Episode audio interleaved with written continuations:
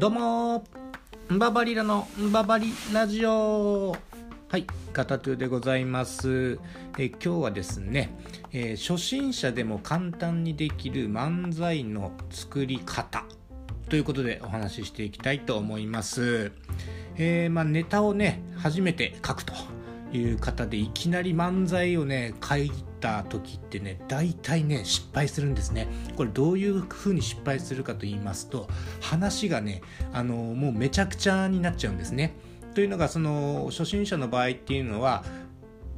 突拍子もないことめちゃくちゃなことをすればボケなんだろう人が笑うんだろうという意識でボケを考えるんですけども実はそうじゃないんですよね。お笑いっていうのは、えー、正解をイメージさせてそれを裏切るこれで笑いを作っているわけなんです。決して無茶苦茶なことをやってるわけじゃないんですね。そこには方程式があるわけなんです、えー、ですが初心者がいきなり漫才をね、えー、作ろうとするとねここがね理解できずに、えー、設定があっちこっち行っちゃうんですね。あの昔あのいた若若い子たちのネタでですね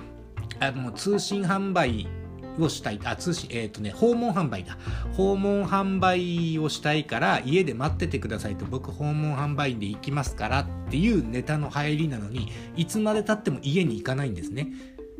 つまり、訪問販売員のネタなのに、訪問販売のシーンがいつまで経っても来ないんですよ。うん、とか、あとは別の人間のコンビのネタで言うと、えー、子供が生まれたら、えー、その子供の遠足のお弁当を作ってあげたいっていうネタ振りなんですがでも弁当を作る前に材料を買いたいからスーパーで買い物したいっていうんですね。でスーパーで買い物するのかと思いきやそこで万引きをして店員に見つかって逃げて森の中まで行っちゃうみたいなもう場面がどんどんどんどん変わっちゃうんですね。えー、こういうミスを犯してしまいがちなんですね。えー、で、で、これまあ、しょうがないかなって思うんですよ。例えばその、えー、例えばギターで言うなら、ギター触ったことない人がいきなり曲を弾こうとしてるようなもんなんですね。じゃなくて、まずはこう、ピックの持ち方とか、えー、弦の弾き方とか、えー、フレットの押さえ方とかですねいろいろ覚えることがあるわけじゃないですかそういうことをすっ飛ばしていきなり曲弾こうとするとできませんよね少なくともまずコードを覚えないと。コードねその曲で使われるコードの弾き方をマスターして、えー、C とか G とか覚えてそれを順番に弾いていく。その時にその後右手の弾き方のストロークのタイミングとかを練習していくわけじゃないですか。いきなり曲はできないんですね。だから、お笑い初心者の人もいきなり漫才を書くっていうのはね、これかなり難しいということをご理解いただきたいです。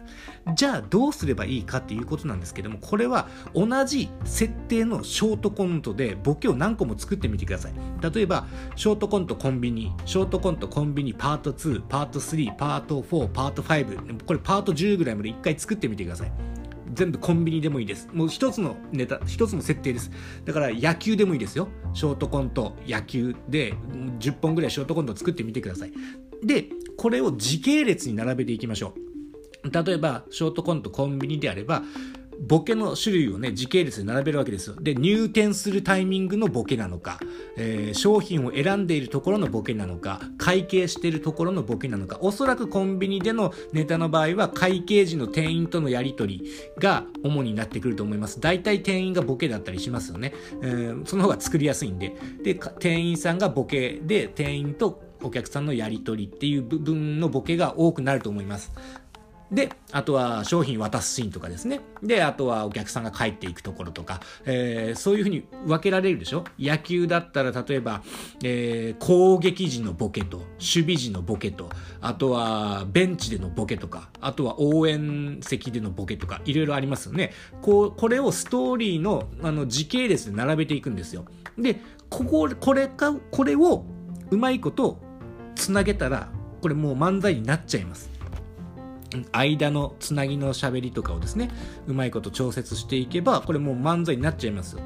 もうボケができてるからね。で設定はそのまま一つでしょ、ね、野球なら野球のネタでできちゃいます。このやこれをいきなり野球で漫才作ろうって思ってたら、あのー、なんだろうな、試合会場に行く時の、えー、バスの中での話とか、あとは、なんでしょうね、えー、試合前の、えー、試合前にちょっと時間空いたからコンビニ行くとか、なんかそういうふうに話がね、あらぬ方向に行きがちなんですよ。こうなってしまいがち。だから、ショートコントでボケをまず考えましょう。ショートコント野球。野球で漫才作りたいんだったら、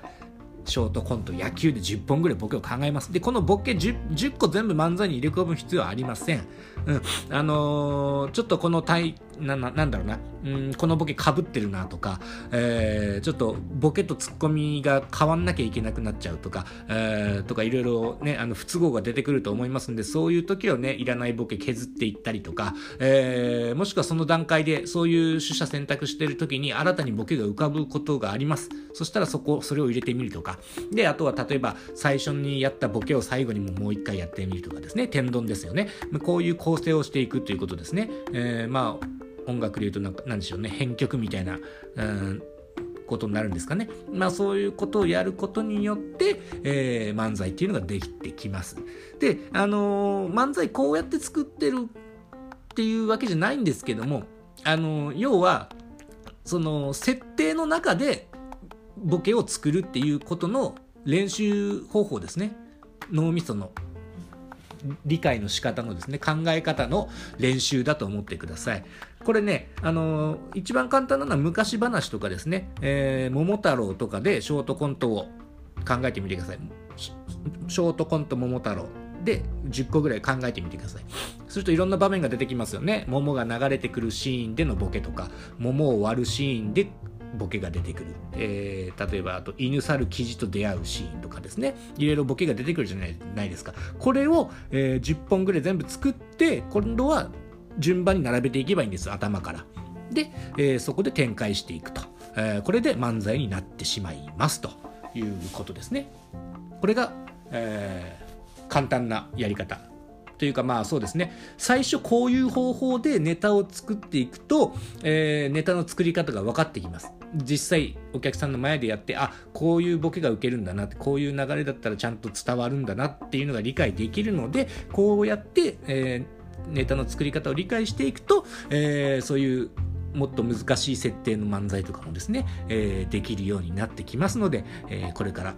漫才とか、まあコントもコントでもまあ基本的に同じようなことなのでですね、うん。だから漫才コントどちらにも使いますので、まずはこういう思考方法でですね、えネタを作ってみて、えー、慣れてきたらどんどん、うん、オリジナルの設定に挑戦していくという方法が、えー、最初の頃はおすすめでございますので、ぜひともご参考にしていただきたいと思います。